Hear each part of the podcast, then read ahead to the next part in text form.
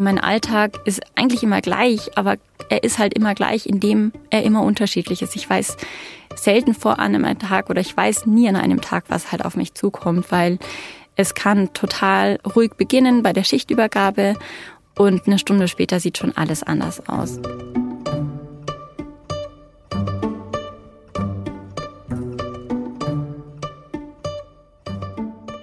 Maja Böhler ist Hebamme in einem großen Krankenhaus.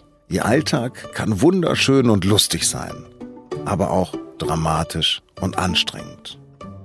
In diesem Podcast erzählt sie Geschichten aus ihrem Alltag.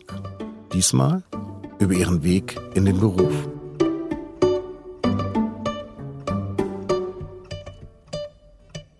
Ganz oft werde ich gefragt, wie ich eigentlich zu dem Beruf kam und dass das ja so eine krasse Entscheidung war, meinen, meinen alten Beruf hinzuhängen und wie ich darauf kam, dass ich überhaupt Hebamme werde. Und bei uns zu Hause war halt eben Medizin schon immer ein Thema. Also zum einen der Hebammenberuf war ein Thema, weil meine Uroma Hebamme war, das war einfach präsent.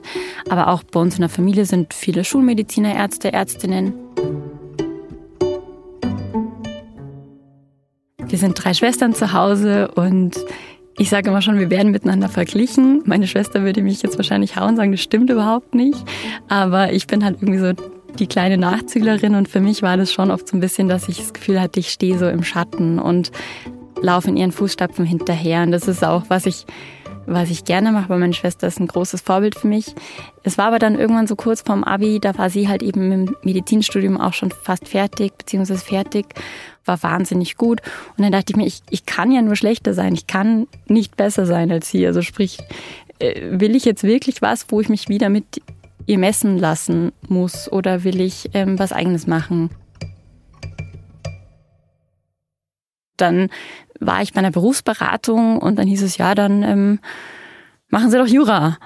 Und dann war es halt irgendwie so, dass ich dachte, ja, das ist jetzt irgendwie anders, als ich gedacht habe, aber gut, machen wir das jetzt halt mal. Und dann habe ich mich da eingeschrieben und saß dann in der Vorlesung habe mich eigentlich selber so gefragt, wie bin ich jetzt nochmal genau hierher gekommen? Ich weiß es nicht, aber gut, jetzt hören wir uns das mal an. Und so fing irgendwie mein Studium erstmal an. Und ich fand es auch interessant, ich fand es nicht unspannend, ich habe mich da reingehängt, ich habe mir da Mühe gegeben, ich war gut in dem, was ich gemacht habe. Aber es war einfach so vom Herzblut her nichts, wo ich wirklich gesagt habe, da stehe ich total dahinter. Ich habe ähm, bei Referaten und Vorträgen war ich total schlecht. Ich konnte gar nicht frei sprechen im Nachhinein ist mir da das Licht aufgegangen, weil ich da einfach nicht dahinter stand. Und ähm, immer mal ploppt halt so dieser Gedanke auf, wäre ich doch nur Hebamme geworden oder hätte ich doch nur Medizin studiert. Ähm, genau, und dann, dann ging es immer irgendwie so weiter. Und studierte fröhlich vor mich hin und irgendwie macht es auch Spaß und man hat auch einen Ehrgeiz dann fängt so die Phase im Hauptstudium an und man macht ein Praktikum und ich konnte irgendwie nur immer mehr Berufszweige und äh, Felder für mich ausschließen als einschließen und jeder hat dich gefragt, und was machst du jetzt, wenn du fertig bist? Wohin gehst du? Was willst du arbeiten? Und ich habe immer nur gesagt, eigentlich will ich was anderes machen und ich habe tatsächlich oft auf die Frage geantwortet mit entweder würde ich gern Medizin studieren oder ich würde gern Hebamme machen oder ich hätte das machen sollen und es war echt dieses ich hätte, ich hätte, ich hätte und eine meiner sehr guten alten Freundinnen, die mich schon lange kennen, die hörte mir da eines Tages zu und dann hat sie irgendwann gesagt, weißt du was, es reicht jetzt. Entweder machen oder nicht machen. Du hast jetzt nichts zu verlieren. Du hast dein Studium in der Tasche. Das kann dir keiner wegnehmen. Probier's doch endlich aus und dann weißt du es, ob es was ist oder nicht. Und in dem Moment, wo alle anderen nach dem Examen sagen, okay, Weltreise und, und dann Start in die Arbeit und habe ich irgendwie gedacht, nee, ich, ich muss das jetzt wissen. Ich kann keine Minute mehr verlieren. Ich muss das ausprobieren.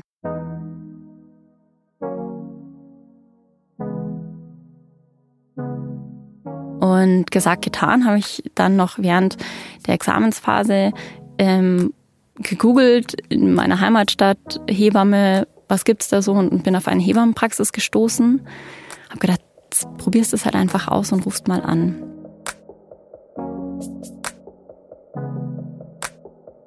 Rief an und ähm, eine ehemalige Klassenkameradin meldete sich am Telefon. Ich war erstmal verdutzt. Sie war ganz hoch erfreut, weil sie meinte, Mensch, toll, bist du schwanger? Brauchst du eine Hebamme? Und es war so, nee, aber ich würde gern lernen, was man als Hebamme macht und ich würde gern Praktikum machen. Und ja, ich bin dann nach dem Examen am nächsten Tag aufgebrezelt wie zum Bewerbungsgespräch bin ich da hingefahren im, im fast schon im Hosenanzug und kam da an. Die Hebamme machte mir die Tür auf in der Praxis und meinte, ja, komm rein, hallo. Und da saß eine Frau und die, die Hebamme stellte mich so vor mit, ja, das ist die Maya, das ist meine neue Praktikantin, die läuft jetzt mit mir mit. Und ich dachte, was? Okay, so einfach? Okay, alles klar. Und ähm, dann war ich da die Praktikantin und lief da einfach mit. Und das war so von einer Minute auf die andere.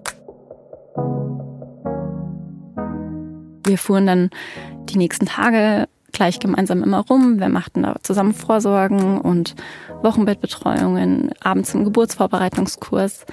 Und ich saß da und das war, als hätte jemand in mir ein Licht angeknipst. Das war einfach, wo ich dachte, okay, das will ich alles wissen. Und ich habe nicht mehr aufgehört zuzuhören. Ich habe abends nachgelesen. Ich habe alles in mir, mir aufgesaugt wie ein Schwamm, was sie erzählt hat.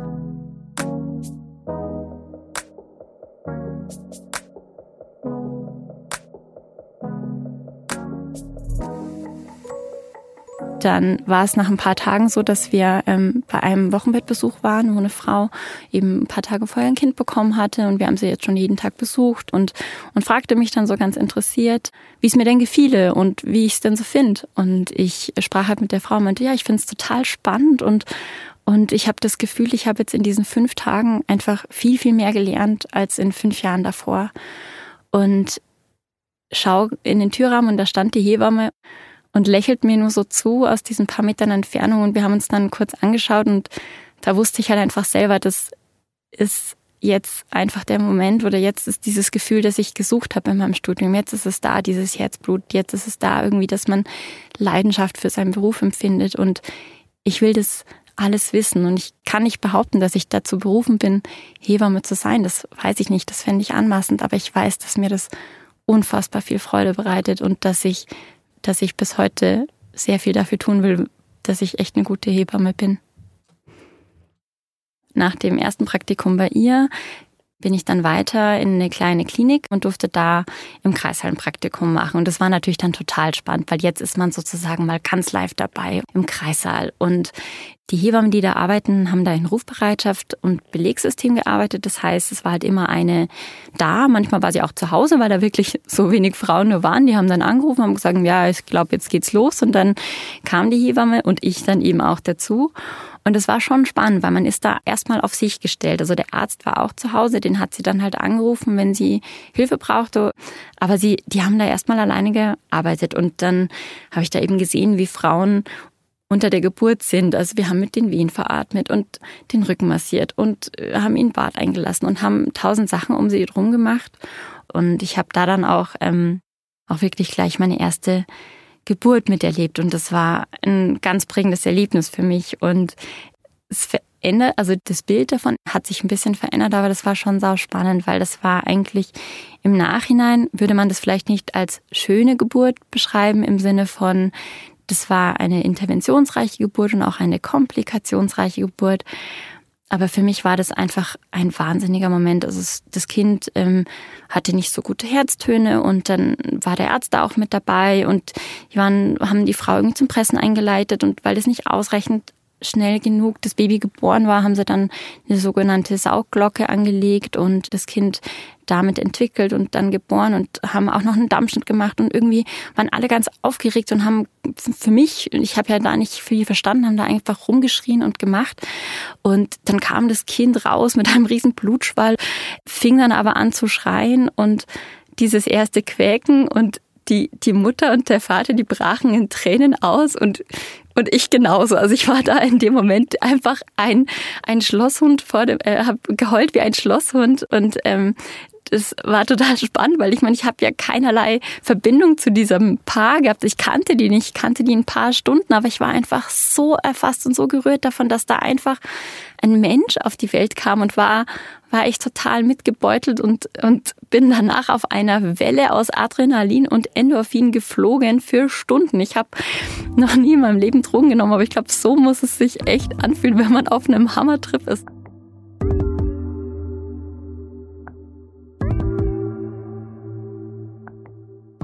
Das war halt eben sehr weit weg von uns und ich bin danach irgendwie eine Stunde über die Autobahn nach Hause geflogen, bin bis heute froh, dass ich keinen Unfall gebaut habe, weil ich glaube ich mit gefühlten 250 da drüber gerast bin und habe dann einen Freund angerufen danach und habe so schnell geredet und so aufgeregt geredet, dass er auch nur meinte, was, was ist da los? Also das muss ja wirklich aufregend gewesen sein. Ich habe ja, das, das kannst du dir nicht vorstellen, da ist ein Mensch geboren worden. Es war irgendwie von total dramatisch, aufregend und glückselig war alles im Gefühlsspektrum dabei und das werde ich, werde ich nicht vergessen.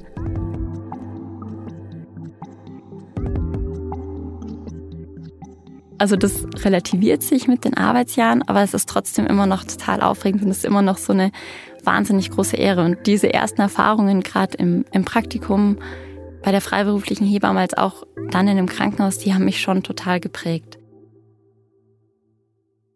Gerade im Krankenhaus, das war nicht leicht. Das war auch, auch eine harte Zeit, weil die Hebammenausbildung war immer eine sehr harte Schule und die wird auch nach wie vor teilweise noch als harte Schule gelebt.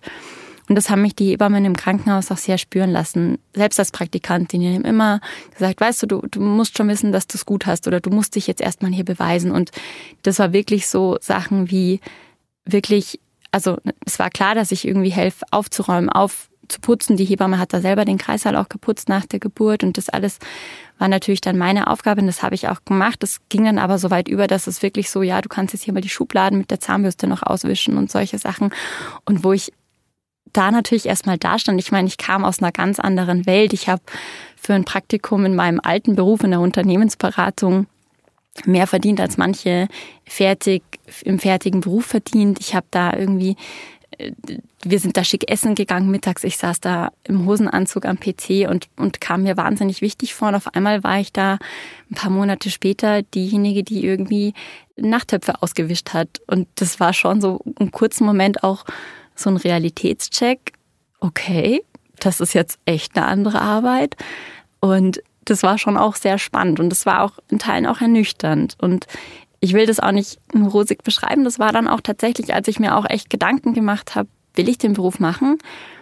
Die Hebammenausbildung, die hat immer einen ganz schön harten Ruf. Also es ist immer noch sehr ähm, verrufen und es ist oft von Schikane die Rede und es ist auch oft Schikane im Alltag. Also das, das ist leider Tatsache immer noch an vielen Orten. Und das habe ich selber damals erfahren. Das hat schon im Praktikum begonnen, wo es hieß, du kannst jetzt hier mal die Nachttöpfe auswischen oder die, die Schubladen mit der Zahnbürste schrubben. Und mir wurde das im Praktikum halt echt immer schon eingebläut, wie dankbar ich jetzt sein darf, dass ich jetzt mich da auch mal hinsetzen darf, wo ich dachte, wieso ist das jetzt denn dankbar, dass ich mich zum Mittagessen hinsetzen darf? Das ist doch normal, oder? Aber das fing da schon an und das hat sich dann in der Ausbildung auch bestätigt.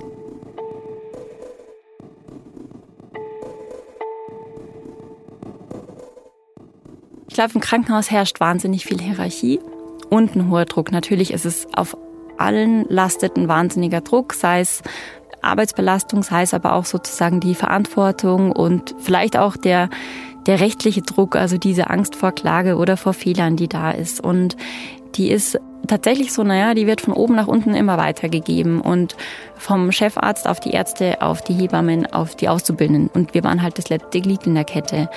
Und ich glaube tatsächlich in, in großen Kliniken, wo einfach viel mehr Belastung herrscht, ist es wahrscheinlich oft aus der Überlastung her noch ein größeres Thema, ja.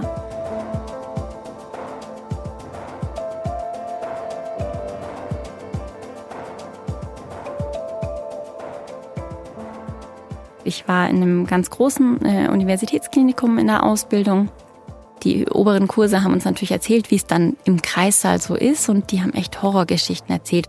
Man darf nicht, äh, man darf nicht im Mittags, also im Aufenthaltsraum darf man nicht Mittagspause machen, sondern man muss auf dem auf dem Flur sitzen oder ähm, darf auch nicht die Personaltoilette im Kreissaal benutzen, sondern muss zwei Stockwerke tiefer auf die Besuchertoilette gehen. Und wir, man dürfe nie eine Minute irgendwo stehen, weil dann hieß es ja, man hätte keine Arbeit. Und es war wirklich so eine Trennung von die Hebammen und die Auszubildenden. Die Auszubildenden, wir waren die, ich kann es nicht anders beschreiben, aber wir waren da echt die Amöben. Also wir waren für die nichts teilweise nichts wert, die wurden echt degradiert. Also wenn man was nicht wusste, wenn man was nicht konnte, dann wurde das wirklich groß vor allem zelebriert, dass man jetzt einen Fehler gemacht hat. Und das war schon wirklich hart. Und ich war froh, weil ich war ja dadurch, dass ich halt vorher schon studiert hatte und dadurch einfach älter war, hatte ich auch in manchen Dingen mehr Selbstbewusstsein, wusste auch an manchen Ecken und Enden, wie ich mich besser verkaufen konnte. Also oder viele Generationen Hebammen sind durch diese gleiche harte Schule gegangen und auch wenn sie alle währenddessen sagen, ich will es anders machen, landen viele wieder am gleichen Punkt und sagen, ich habe das so hart gelernt, ich gebe es auch gerade wieder so weiter. Ein bezeichnendes Beispiel war wirklich eine Hebamme, die die zwei Jahrgänge über mir war. Also wir kannten uns beide, wir haben beide im gleichen Schwesternwohnheim gewohnt und wir kannten uns da schon, als wir noch beide Auszubildende waren. Und dann war sie fertig.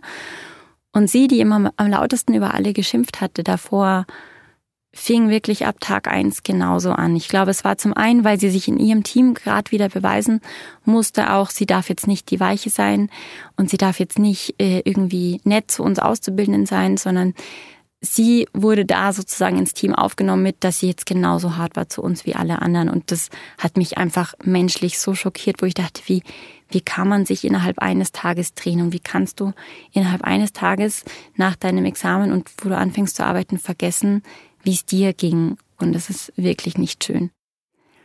Ich habe das versucht anders zu machen. Ich habe tatsächlich ähm, ganz frech, aber auch erstmal versucht, in einem Haus zu arbeiten, wo ich nicht ausbilde. Zum einen, ich wollte meinen eigenen Weg jetzt erstmal finden.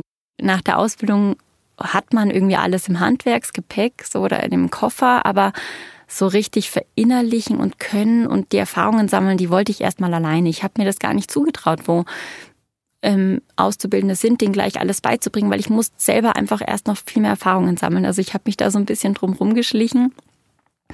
Nicht, weil ich dachte, ich werde bestimmt genauso, aber einfach, ich habe gedacht, nee, ich, ich will das erstmal genießen, ich will mein Ding machen.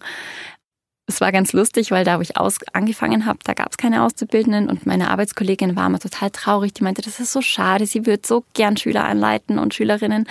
Und ich dachte mir so, oh Gott, das will bloß nicht, weil ich wirklich auch Angst und Respekt davor habe. Das ist auch nochmal eine andere Verantwortung, die man trägt für andere Auszubildende, weil die müssen auch lernen und ich muss sie anleiten. Ich darf aber nicht zu sehr eingreifen, aber ich habe natürlich auch eine Verantwortung, die drüber steht für die Frau. Und es ist schon ganz schön spannend, wenn man so lernen muss. Ich würde so machen, aber jemand anders hat einen anderen Weg. Ich kann ihm erklären, wie alles funktioniert, aber wie er dann im, innerhalb dieses Rahmens das gestaltet, das ist sein, sein eigener Weg und das ist schon sehr spannend und da stehe ich jetzt.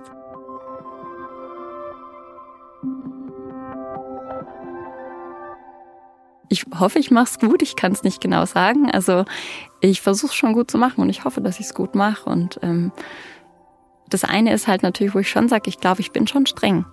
Und ich habe auch Erwartungen und ich will, dass die ihren Job verantwortungsbewusst und auch, auch ordentlich machen. Die Frage ist, wie man das ihnen beibringt, ob man das nur mit einer, also mit einer gewissen Strenge oder auch halt mit einer Struktur, ja, aber nicht mit einer Bosartigkeit und nicht mit Schikane.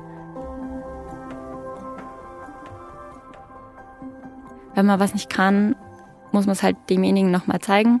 Wenn er es nach dem zehnten Mal nicht kann, dann sage ich jetzt auch, jetzt setz dich mal hin, jetzt liest es mal durch, jetzt überlegen wir es nochmal. Aber das heißt halt trotzdem nicht, dass ich ihn vor allen anderen bloßstelle oder dass ich ihm deswegen irgendwelche gemeinen Strafaufgaben gebe, die total sinnlos sind.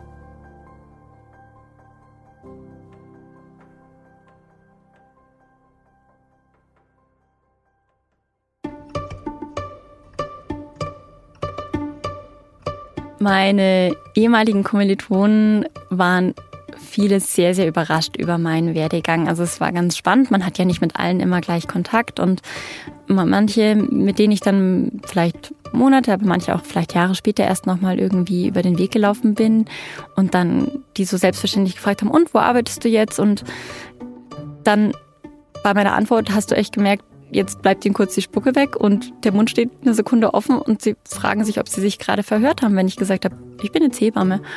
Viele reagieren, also die meisten reagieren total positiv und auch spannend und ach toll und finden das echt, echt cool. Und natürlich die Frage kommt dann immer, warum? Wie bist du jetzt dazu gekommen? Und, und auch oft kommt die, die, das Statement, dass es eine super mutige Entscheidung war. Ich muss immer ein bisschen ähm, schmunzeln, weil ich sage, naja, es war in dem Moment vielleicht auch ein bisschen mutig, aber auch ein bisschen feige, weil ich wusste nicht, was machen und habe einfach alles in Anführungszeichen hingeschmissen und habe was anderes gemacht. Aber natürlich merke ich auch immer mehr, ja, das war schon irgendwie eine, eine taffe Entscheidung. Äh, einer meiner ähm, Betreuer während meiner Diplom- und Abschlussarbeit, äh, dem ich das ganz kurz quasi schon nach der nach meinem Abschluss erzählt habe, der war immer gerade raus, auch schon, also seit ich ihn kannte. Und der meinte einfach ganz trocken, ja, du spinnst.